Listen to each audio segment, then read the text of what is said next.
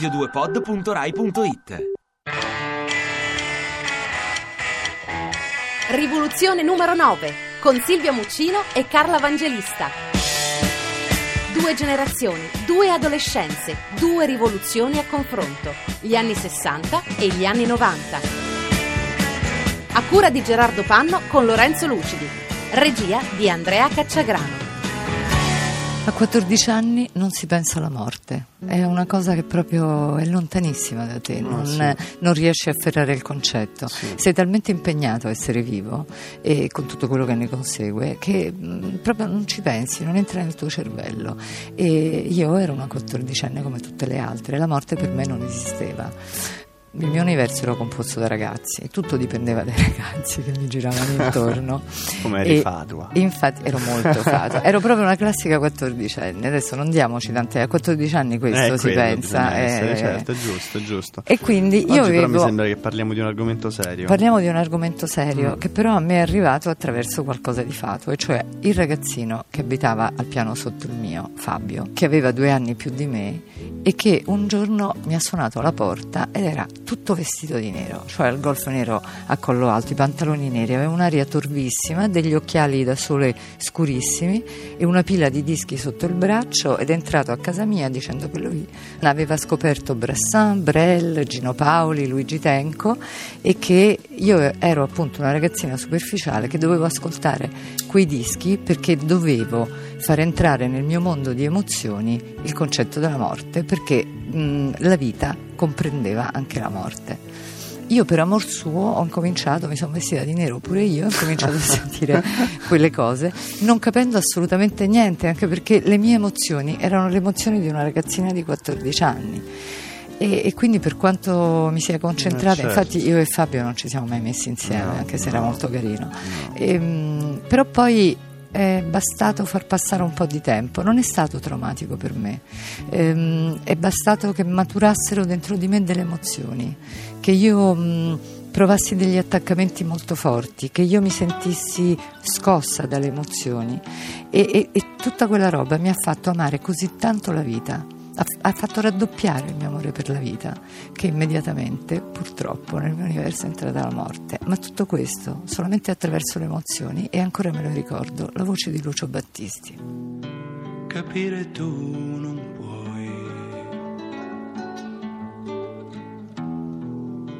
Tu chiamale se vuoi emozioni.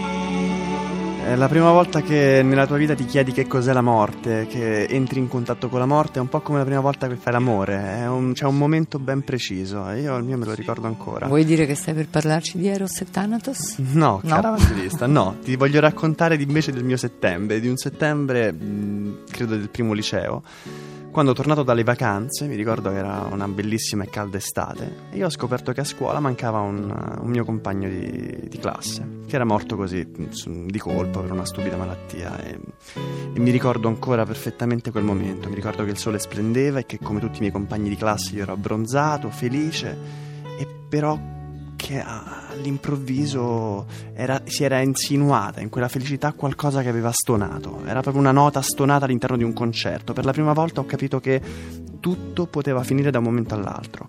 E da allora quel pensiero è sopraggiunto ogni volta che ero felice, esattamente come te. Ogni volta che provavo un'emozione fortissima, io pensavo che tanto più bella era quell'emozione, tanto più quella felicità poteva sfuggirmi da un momento all'altro. Avete presente quei pensieri tipo notte di Natale, tutta la famiglia riunita, voi felici come bambini e poi all'improvviso un pensiero violento come un tuono squarcia la vostra serenità e vi immaginate orfani all'improvviso il giorno del funerale del vo- dei vostri genitori? Eh, io spero per voi di no, purtroppo questi sono i pensieri che io facevo costantemente. Eri un invece. po' depresso. Eri un Beh, insomma, eh, sì, forse non ero certo un buon tempone in effetti, però, però, io a un certo punto ho iniziato a fare questi pensieri, erano all'ordine del giorno, come, come lo era a un certo punto ascoltare Marilyn Manson e immaginare il mio di funerale. Ogni mm. volta che mi sentivo arrabbiato, frustrato, oppure, eh, che ne so, piangevo per la perdita di un amore, ma non mentre venivo, che ne so, lasciato, no, quando mi stavo innamorando. Paradossalmente, e l'ho capito solamente pochi, insomma, parecchi anni dopo, in effetti ho capito che quella specie di tormento punitivo e quella specie di pensiero, insomma, sulla morte che io mi infliggevo ogni volta che mi sentivo bene, era in realtà un modo per proteggermi dal dolore che stavo che potevo provare, da questa sorta di vita vera che stava arrivando e che mi stava sconvolgendo. Mi sentivo così spaventato all'idea di non poter controllare niente nella mia vita, né i miei sentimenti, né le mie gioie, né i miei dolori, che in qualche modo immaginare rifugiarmi in questo pensiero, la morte, che era un, un pensiero in cui sapevo tutto finiva, paradossalmente mi tranquillizzava. Ero così spaventato da quella rivoluzione di sentimenti che si stava scatenando dentro di me e che mi ispirava prima in alto, entusiasmi nel sole e poi giù all'inferno in depressioni, come è normale, come nelle montagne russe adolescenziali, che il pensiero del fatto che tutto finisce a un certo punto in qualche modo mi aiutava ad avere meno paura. Sì, sì, sì, ma lo capisco. A, pro- a, parte a proposito di fantasie, io il mio funerale sognavo sempre, vedevo tutti che piangevano. Perché sei eh, un egocentrico? Ma no, ma non è questione di essere egocentrico, ma è normale. In adolescenza si, si pensa eh, al proprio sì, funerale sì, perché sì. al primo no, al primo sgarbo, al primo brutto voto, dice va bene, e io adesso muoio e voglio vedere quanto soffrite, voglio vedere quanto mi rimpiangete. Ma perché la morte è una fregatura perché eh, la morte ci mette davanti quotidianamente al fatto che noi non siamo potenti, non abbiamo controllo, noi cerchiamo sempre l'onnipotenza, cerchiamo sempre di programmare, eh, di decidere che cosa succederà nelle nostre vite, eccetera. E, e purtroppo però dietro la testa abbiamo quella, quell'ombra che ci dice ma che stai cercando di programmare? C'è una frase che a me piace moltissimo, che è una frase che ha detto Jane Fonda, che dice se vuoi far ridere Dio, fai dei programmi. C'è un'altra frase che a me piace moltissimo, che invece è una poesia di Charles Bukowski, Il cuore che ride.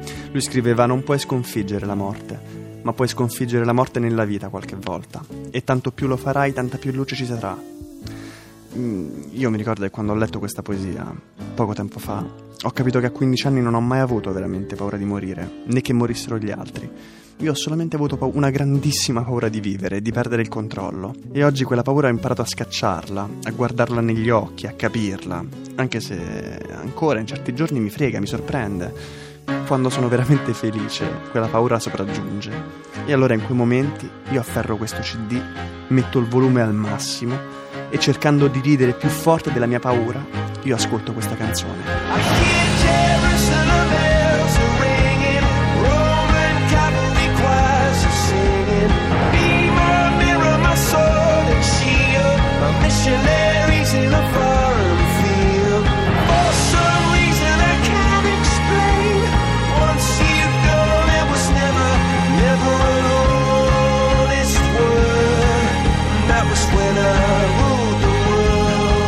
Rivoluzione numero 9 vi ringrazia per l'ascolto. Le puntate sono scaricabili in podcast sul sito radio2.rai.it. Rivoluzione numero 9 vi dà appuntamento a domani. radio2pod.rai.it